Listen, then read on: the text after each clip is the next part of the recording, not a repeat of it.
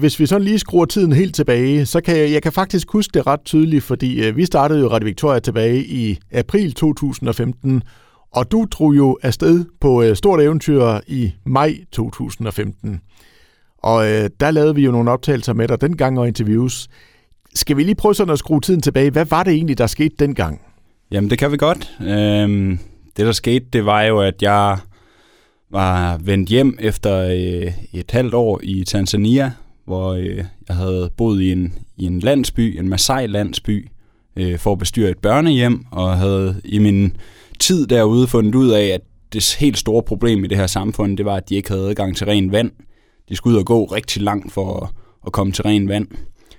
Så da jeg kom hjem, så øh, startede jeg den her NGO, der hedder Walking for Water, for at gøre opmærksom på den her problematik og rejse penge til at i første omgang at facilitere et vandsystem for den her specifikke landsby, øh, og det er så senere udviklet sig til, at vi har øh, lavet en masse vandprojekter øh, i Afrika. Men som en del af, af det projekt her, fundraising, der øh, satte jeg mig for, at jeg ville vandre fra Danmark til Tanzania, øh, for ligesom at ja, lave et event, som, øh, som, som folk de, øh, ville få øje på, som der ligesom ville være øh, værd at berette om i radioen. og i tv-kanaler og på sociale medier og så videre, for på den måde at kunne rejse fondsmidler, altså øh, reklamere for sponsorer øh, til at rejse penge til de her vandsystemer. Så den 18. maj på min 27-års fødselsdag i 2015, der øh, begyndte jeg at gå for Esbjerg. Og øh, de næste fire og et halvt år, der var jeg på landevejen, og blev så desværre øh, afbrudt øh, på min rejse i Nigeria, øh, efter at have gået ca. 12.200 km, øh, to tredjedel af, af den samlede rute, der blev jeg deporteret fra Nigeria, fordi øh, ja, jeg ikke havde et, et gyldigt visa. Så øh, siden da, der har jeg faktisk været, øh, eller rejsen har været afbrudt. Jeg har ikke været i Danmark hele tiden, fordi at det meste af sidste år, der var jeg i, i Togo og arbejde. Men øh, jeg har i hvert fald været afbrudt fra den her rejse, og øh, nu er corona over, og jeg har fået sparet lidt op, og øh, så er det med at komme afsted igen, så jeg kan få den sidste del af den her filantropiske pilgrimstur øh, afsluttet. Og den der sidste del af rejsen, det skal vi også høre om. Men altså, en ting er så, at du nåede dertil, hvor du gjorde, men sådan rent i forhold til de projekter, du ligesom fik sat i søen og så videre, hvad er status på alt det? Hvordan går det? Jamen, organisationen, det går faktisk rigtig godt.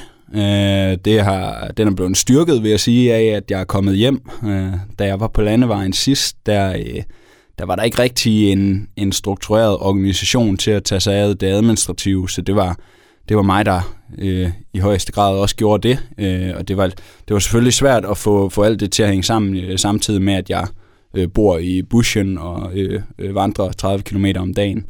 Men øh, det, at jeg har været hjemme i et stykke tid, det gør, at øh, vi har fået sat øh, noget mere struktur på organisationen. Så i dag, der er vi, vi er vel nogen af 20 frivillige i Wong for Water i dag. Øhm, og øh, har fået delt øh, øh, opgaverne ud i nogle forskellige arbejdsgrupper med forskellige ansvarsområder, så, øh, så det kører faktisk rigtig fint i dag. Øh, og jeg er mere, jeg vil sige, jeg er mere øh, tryg ved at tage afsted igen på organisationens vegne, fordi at, øh, at det ikke er mig, der skal stå for alt det der administrativt den her gang. Øhm, rent resultatmæssigt, der øh, har vi også øh, øh, haft fremgang i de år, jeg har været hjemme. Da jeg var afsted, på, på hele den tur, jeg var afsted, der formåede vi at rejse penge til to små projekter. Øh, men i dag, øh, efter at have været hjemme i en årrække, der har vi faktisk lavet øh, 64 vandprojekter øh, på tværs af, af fem afrikanske lande. Så altså bortset fra, at din rejse bliver afbrudt, så er det jo faktisk gået væsentligt bedre end forventet, kan man sige. Ja, det kan man sige, fordi den oprindelige øh, store målsætning, det var bare at få lavet vandsystemet til den her landsby i Tanzania, og øh, det er vi for længst lykkedes med, og øh, efterfølgende der har vi også øh, lavet mange andre projekter. Og forhåbentlig så øh, kan der komme øh, en masse mere opmærksomhed på organisationen igen, nu hvor jeg skal ud og gå en gang til, så vi kan få flere penge ind og, og få lavet flere øh, projekter, øh, få skaffet ren vand til flere mennesker. Så du kan godt mærke, at det der med, at du går rundt i verden, det er, det er altså også noget, der giver noget opmærksomhed på, på projekterne her? Det giver opmærksomhed, men jeg har været for dårlig til sidst, jeg var afsted, at få, øh, hvad skal man sige, vekslet den opmærksomhed ind til, øh, til penge. som vi kan bruge til at, at lave de projekter her. Det er jo det, det hele handler om. Det er, det er sådan set at, at få fondsmidler ud af det. Ikke? Øh, og det har jeg været for dårlig til sidst, jeg var afsted, så det håber jeg på, at, øh, at vi er uh, strukturelt et andet sted i dag i organisationen, så vi, så vi bedre kan, kan få, få nogle uh, fondsmidler ud af den opmærksomhed, som trods alt giver, når jeg er ude at gå. Men der er jo altså gået små otte år siden, at du kastede dig ud i, i det her projekt her, ikke? Og jeg må jo øh, til din store ro sige, at du ser jo ikke en dag ældre ud. Øh, men altså, hvad har du lært indtil videre? Er der, altså, er der nogle erfaringer, du har gjort der, hvor du tænker, det skal vi i hvert fald gøre anderledes?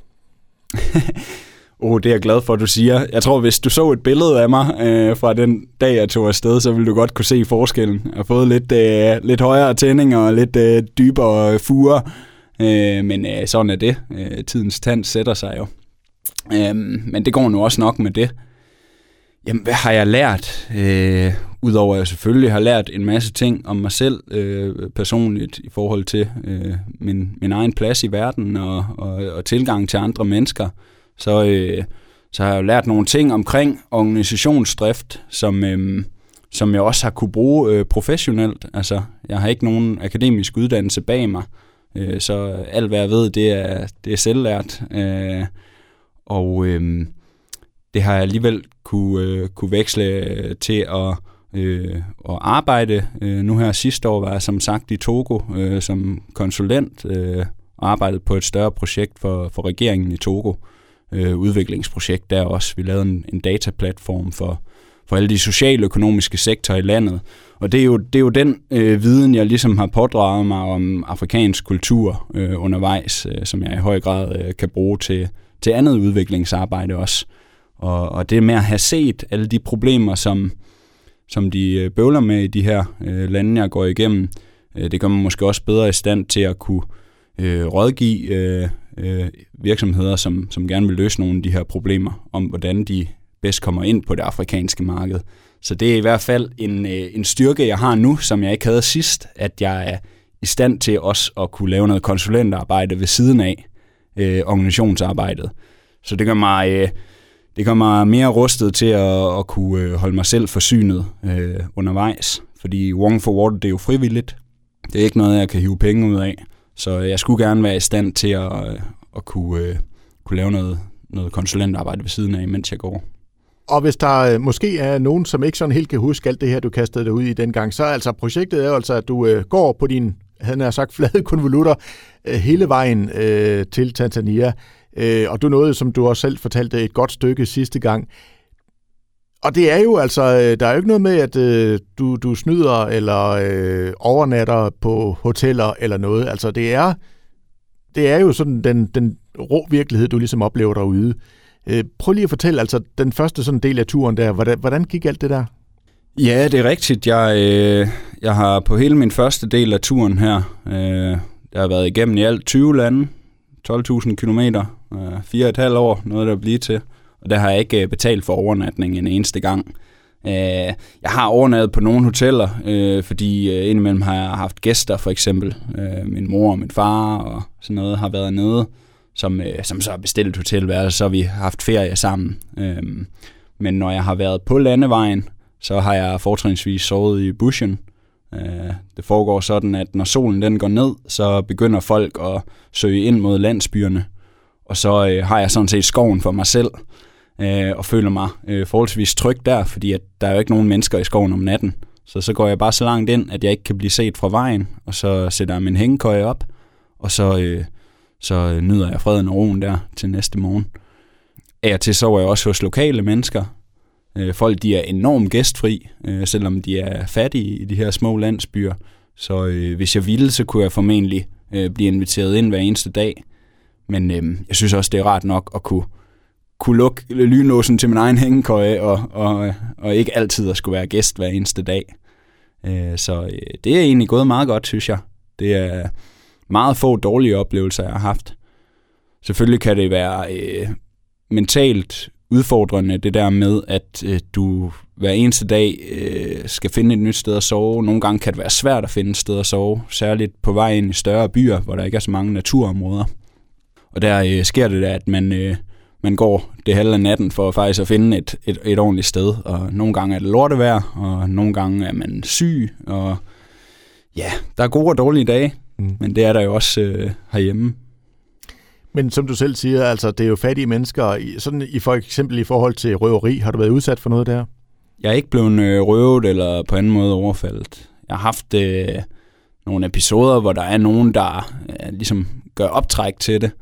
At, øh, at de kommer hen og stiller sig troende an. Men øh, det, er, det er ikke endt med, at de kommer kom derfra med noget. og nu er det så den sidste del af turen, som du jo så forventer tager en, en tre år. Hvilke udfordringer tænker du, at det øh, du møder her? Jamen, der, øh, den helt store udfordring på anden etape her, det bliver øh, den demokratiske republik øh, Kongo, øh, som er øh, cirka 2.000 kilometer, øh, jeg skal gå igennem øh, bare, øh, bare det land, og det er en stor del af det er, er jungle. Så øh, hvad jeg har fået at vide af andre, nu har jeg jo ikke selv været i landet endnu, men hvad jeg har fået at vide af andre, så øh, skulle det være altså, både en logistisk udfordring og også øh, sikkerhedsmæssigt en, en udfordring. Øhm, men altså, det fik jeg også at vide om, om øh, Nigeria, sammen, øh, det her med, at sikkerhedsmæssigt, at det skulle være en stor udfordring, ikke? og at det, det ville være helt umuligt at, at gå ind i Nigeria, og øh, man vil blive overfaldet med det samme og sådan ting. Og Nigeria, det er det land, jeg har tilbragt mest tid i. Jeg endte med at være i Nigeria i 15 måneder, og jeg, er ikke, øh, jeg har ikke haft de her dårlige oplevelser, som jeg er blevet advaret imod. Så øh, så jeg er ikke så bange for det faktisk. Jeg, øh, jeg tror, at Kongo det er et stort land, øh, så selvom der foregår nogle grumme ting, så, øh, så er det et spørgsmål om at finde ud af, hvor er de her lommer, hvor der er konflikt, og så prøve at, at omrute så man ikke øh, går lige ind i, øh, i de værste, øh, mest betændte områder. Og så glæder jeg mig i øvrigt også til øh, den her jungleoplevelse. Altså, det er jo også en, øh, en personlig øh, udfordring, øh, som, som jeg glæder mig til at, at gennemføre, ligesom jeg havde det med Sahara, at, at jeg vidste, det ville blive fysisk og logistisk udfordrende. Øh, bare sådan noget med at, at, at hvad hedder det, købe vand nok, øh, og finde ud af, hvornår kan du købe vand næste gang, og få det til at række, fordi jeg skal jo selv slæve på, på alt det, jeg skal bruge. Øhm, så, øh, så det kan godt blive, øh, blive en udfordring. Men det glæder jeg mig til at, at overvinde, og øh, jeg glæder mig også til forhåbentlig at kunne gå i bare nogle dage øh, uden menneskelig kontakt. Fordi at det giver mig altså også noget, det her med bare at være mig selv i naturen. Nu har du så været hjemme i Danmark i et stykke tid. Altså, var det sådan noget, man lige skulle vente sig til at komme hjem igen, hvor, hvor tingene er væsentligt anderledes? Ja, selvfølgelig så, øh, så er det anderledes, men det er jo ikke fordi, at, at jeg har været væk i, øh, i et halvt århundrede. Altså, jeg kan jo godt, jeg kan godt huske, hvordan det er herhjemme, ikke? Øh, og selvom jeg selv føler, at jeg har flyttet mig en hel masse, når man så kommer hjem efter et par år, så er folk jo nogenlunde det samme sted, som de var, da man tog afsted. Ikke? Altså, man falder hurtigt ind i den samme gamle rille, synes jeg. Øh, og det er jo også dejligt at være hjemme. Det er ikke sådan, at jeg går og irriterer mig over, at folk de brokker sig over små problemer, eller at øh, jeg ikke kan finde øh, nydelse ved tilværelsen herhjemme. Altså, jeg, jeg har virkelig nyt øh, de par år, hvor jeg har øh, været hjemme. Øh, har også haft mulighed for at øh, opleve begge mine søstre, de, er, de har fået barn. Øh, og det er da dejligt at have været hjemme til det, og kunne dele den glæde med dem, og, og, og møde min, øh, min nevø og min øh, øh, niece her, øh, inden jeg, jeg tager væk i en årrække igen. Og øh, jeg har et par bedste forældre, der er døde øh, i den tid, jeg har været hjemme også, så det, det giver mig da også en, en ro, at jeg lige har kunnet nå at sige farvel til dem. Mm-hmm. Men nu venter der altså øh, spændende eventyr her de næste øh, tre års tid. Øh, og jeg skal bare lige høre, altså i forhold til sådan det praktiske, du havde jo din, ja, barnevogn kaldte jeg den jo dengang, ikke? Altså har du, er det stadigvæk din uh, tro følgesvend, eller hvordan ser det ud? Ja, det er, øh, det er rigtigt. Jeg havde en, øh, et barnevognsstel, øh, hvor der var påmonteret en øh, aluminiumskasse, som jeg kunne have min, øh, min grejer i. Fordi man kan bare flytte meget mere øh, vægt, hvis man har hjul under. Øhm, det var så den sidste gang, at øh, Oddervognen de havde sponsoreret den her. Og hver gang jeg skulle bruge nye hjul, så øh, sendte de det til mig. Og øh, de har faktisk også sendt i alt tre stel, fordi de første to stel, jeg fik, de var lavet af aluminium. Og de, øh, dem fik jeg øh, ret hurtigt slidt op. De knækkede simpelthen i svejsningerne. Til sidst så sendte de så et, et stålstel, og det har, øh, det har holdt hele vejen igennem Afrika.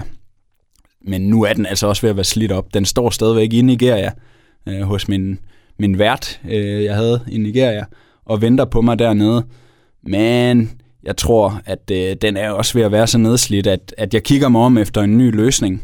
Og øh, Oddervogn, de er desværre stoppet med at, at producere stålstel, så jeg skulle gerne finde nogle andre, der kan, der kan lave noget, der er solidt nok. Jeg har prøvet at skrive lidt rundt, men øh, har ikke øh, endnu ikke fået øh, nogen øh, sponsor. Så øh, hvis der sidder nogen derude, der har en god idé til, hvem der kunne være øh, øh, barnevognssponsor, så, øh, så hook mig endelig op. Ja, og det skal altså være en barnevogn, der kan holde til, til, det, til det grove, kan man ja, sige. det skal ikke være plastik og aluminium, altså det skal være øh, stål. Ja. Og hvad er sådan i forhold til skoene? Hvor mange øh, sko har du noget at slide op indtil videre? Det får jeg tit det spørgsmål. Ja. øh, jeg tror, at det er fem par støvler. Jeg går jo i, øh, i nogle gode, solide støvler, øh, så de tager noget tid om at slide ned. Dem har jeg egentlig været glad for. Det er meget forskelligt, hvad folk de godt kan lide at gå i. Nogle de kan godt, sådan langdistance vandre, kan godt lide at gå i noget lettere, øh, fordi de sveder deres fødder, eller fordi at, altså, det bliver for tungt at skulle løfte støvler. Øh, men øh, jeg sværger til støvler, altså det, det er det, jeg føler mig mest komfortabel i. Jeg føler mig sådan øh, mere battle ready på en eller anden måde. Øh, så kan man også bedre gå ind i, i øh, noget terræn. Altså jeg sover jo som sagt inde i bushen, øh, og der er det ret nok, at man har lidt ankelstøtte, og hvis man skulle træde på en, en slange eller et eller andet, så, så, så går støvlerne også lidt op og beskytter. Ikke? Så det er jeg glad for. Det eneste tidspunkt, jeg egentlig skifter, det er, når det er regnsæson. Fordi øh, når mine støvler først bliver våde, så tager det lang tid om at tørre igen. Så øh, når det begynder at regne tungt, så skifter jeg normalt til sandaler og pakker mine støvler ind i en plastikpose, indtil det tørrer igen. Og hvordan i forhold til alle de her vandprojekter, hvor kunne du godt tænke dig, at det hele det endte hen om, om tre år, når du er i mål? Ja, yeah. altså man kan sige, den målsætning, vi har i organisationen Wong for Water, det er jo, at alle mennesker i verden, de skal have basal adgang til rent vand. Øh, så den tror jeg ikke, jeg når at, at opnå øh, i hverken i løbet af den her tur eller, eller i min levetid. Øhm, men øhm, vi, vi kunne selvfølgelig godt tænke os at gøre så stort et impact som muligt, hjælpe så mange mennesker som muligt, måske også øh, vise nogle nye måder at gøre det på. Altså jeg tror allerede, vi er, så vidt jeg ved, øh, nogle af dem, der kan lave øh, vandsystemer billigst, når jeg sammenligner mig med andre vandorganisationer. Øh, så hvis der er andre, der har større økonomiske muskler, som kan lære noget af vores øh, metoder, øh, vores validerings øh, øh, ja, øh, metoder, så, øh, så kan det jo flytte mere, end, end, end hvad vi bare selv kan, kan man sige. Og nu øh, kan det måske godt blive lidt teknisk, men altså, hvilke metoder er det? Altså, hvordan fungerer det? Jamen, det vi normalt gør, øh, når vi modtager en ansøgning. Vi har på vores hjemmeside øh, walkingforwater.dk, der har vi et elektronisk øh, ansøgningsformular, hvor øh, landsbyer de kan søge øh, om at få hjælp, hvis de, øh, hvis de har et vandproblem. Og øh, så skal de indtaste nogle oplysninger, og de oplysninger, vi beder om, det er blandt andet øh, koordinaterne for, hvor de gerne vil have det her øh, borehole, og koordinaterne for, hvor de nærmeste øh, Øh, fungerende øh, improved water sources, kalder vi det, altså øh, rene vandkilder øh, findes. Og øh, så går vi ind og kigger på et satellitkort, hvor vi kan måle i øh, en radius omkring de nærmeste vand øh, øh, services, om det ligesom overlapper den her landsby. Og hvis det er inden for en radius af halvanden kilometer, så afviser vi ansøgningen, fordi at så har de, hvad vi kalder basal adgang til ren vand. Og det er ikke bare noget, vi selv har fundet på, det er øh, UN, øh, der følger en standard fra Joint Monitoring Program, øh, som siger, at hvis man skal bruge mere end en halv time på at hjembringe ren vand, så har man øh, limited access to water, altså begrænset adgang til ren vand. Og hvis man kan hjembringe ren vand inden for en halv time, så har man faktisk basic access to water, altså basal adgang til ren vand. Så det er det, vi har prøvet at adoptere ved at sige, at vi kan ikke vide præcis, hvor lang tid det, det vil tage at, at øh, gå øh, hen til en pumpe, men vi regner med, at man går cirka øh, 10 minutter, en kilometer på 10 minutter, ikke? Så derfor har vi udstrukket de her halvanden kilometer til pumpen og halvanden kilometer tilbage igen. Så hvis man, hvis man laver den radius, og der er et overlap, så, øh, så landsbyen allerede er inden for de her halvanden kilometer, så afviser vi dem. Hvis overlappet det er, at pumpen den er mere end halvanden kilometer væk, men den alligevel skraber ind over, så regner vi de husstande fra, som er i overlappet. Og ellers så tæller vi husstandene inden for en radius af halvanden kilometer, øh, hvor de ønsker deres vandsystem. Og så bruger vi øh, øh data, som er øh, offentligt tilgængelige på, hvor mange bor der i gennemsnit per husstand. Det er ikke alle huse, der er øh, beboelser, altså der, der er også butikker og garager og små siloer og sådan nogle ting. Så øh, vi bruger øh, data til ligesom at pejle os ind på cirka, hvor mange mennesker bor der, øh, som ville få basal adgang til ren vand, hvis vi byggede en, en pumpe her. Og så øh, indhenter vi nogle tilbud fra lokale contractors. Vi får også lokale partnere til at gå ud og lave en feltrapport og tjekke op på, om de her oplysninger, vi har fået, de er, de er rigtige. Fordi lokalsamfundet de er jo godt klar over, at altså, jo flere mennesker de siger, de er, øh, jo, jo større sandsynligheden for, at de vil få en pumpe. Og hvis der allerede er en brønd, så kan det være, at de lige glemmer at fortælle om den. Så der bliver vi nødt til at få nogle uvildige til at gå ud og, og tjekke op på, at det faktisk også er, er rigtigt. Men når vi har gjort det, så, øh, så tager vi øh, et... Øh, ja, øh, så regner vi ligesom på, hvor mange mennesker er der i det her samfund, kontra hvor meget vil det koste at bygge en pumpe her. Og øh, hvis det holder sig under vores gennemsnit, eller nede omkring vores gennemsnit, vores gennemsnitspris nu ligger på 2,5 dollars per øh, modtager, og øh, det er klart, hvis prisen på, på det vandsystem, vi får tilbudt, den er 5 dollars for eksempel, så er det for dyrt, så siger vi nej, fordi så kan vi hjælpe flere mennesker for de samme penge et andet sted. Men når du siger halvanden kilometer øh, til den nærmeste pumpe, øh, det er sådan inden for den radius, så står jeg jo her, jeg har været 5 meter ud til vandhanden herfra, ikke? og det har vi fleste danskere. Altså, hvad, hvad er det sådan det værste tilfælde, I har set? Jamen, det værste, jeg har set, det var i Tanzania, i den her landsby, hvor altså vores, vores første store projekt øh, i Tanzania, øh, og der skulle de gå 18 km til nærmeste kilde, ikke? Og, og samme distance tilbage igen. Men øh, det har jeg altså ikke set så gralt andre steder. Det er en tur, kan man sige. Ja, det er en lang tur. Ja. Men altså, hvad er det, der er der største udfordring i forhold til selv at etablere det her? Der skal komme, han har sagt, en, en uh, gut fra Danmark på sin flade konvolutter for at hjælpe dem med det her projekt her. Er det pengene, er det know-how, eller hvor er problemet?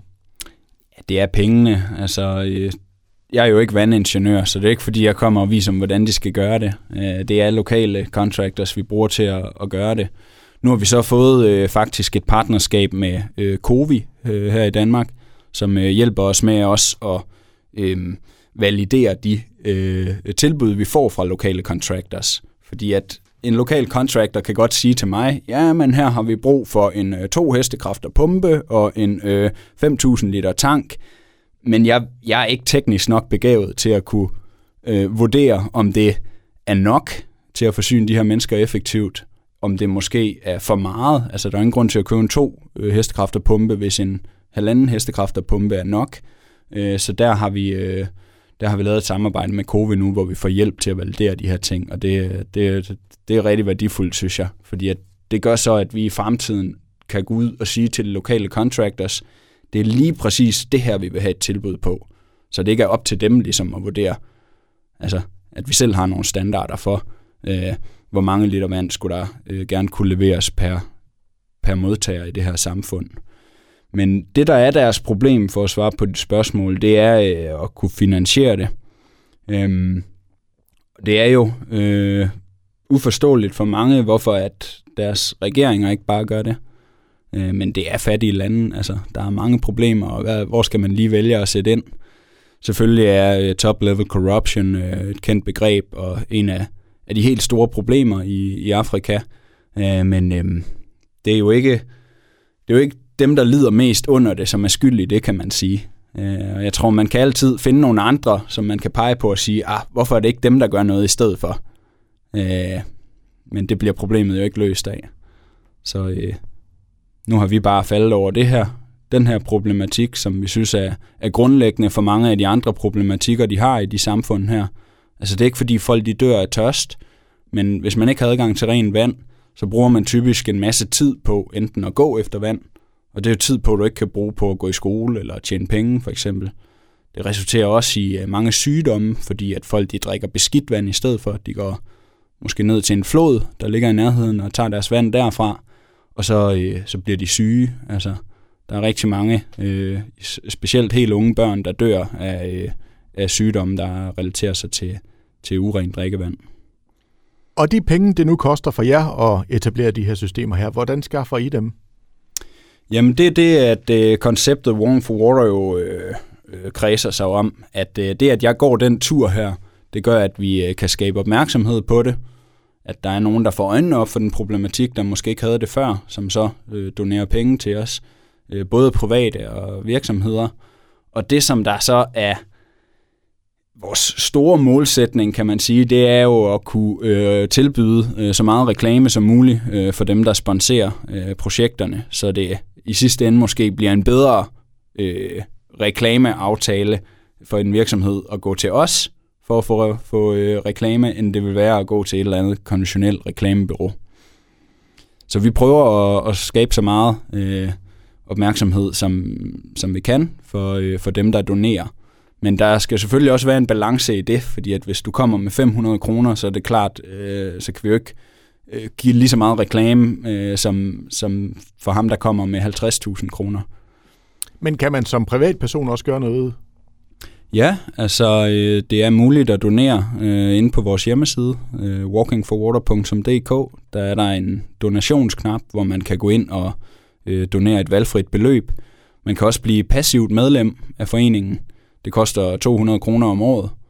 Og øh, hvis man er det, så øh, kan man øh, deltage i generalforsamlingen, og man kan stille op til bestyrelsen og stemme øh, på, hvem der skal være i bestyrelsen til generalforsamlingen.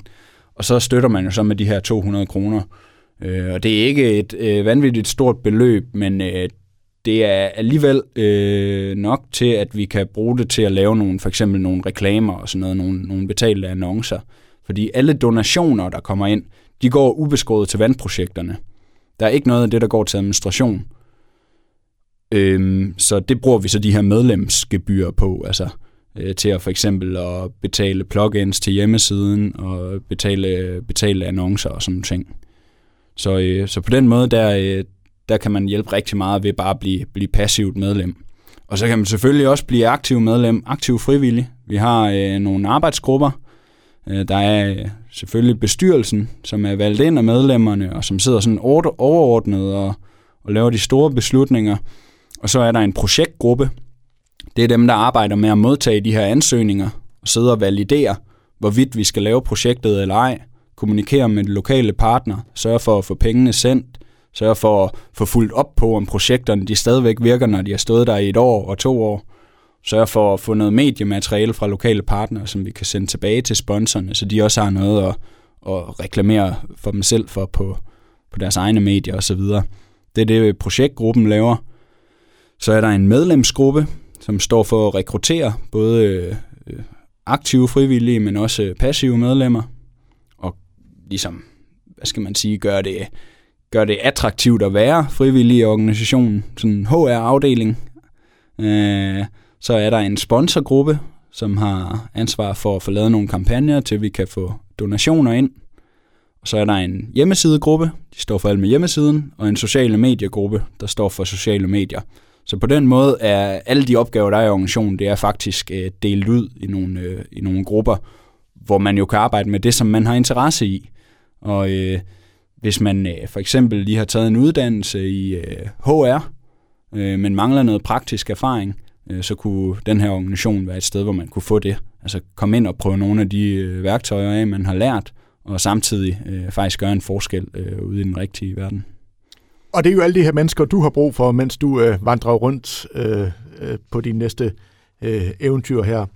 Det var ikke så længe, du skal afsted. Inden du lige tager afsted, så skal du faktisk også lige holde et øh, foredrag i Musikhuset Esbjerg, ved jeg. Hvad går det ud på?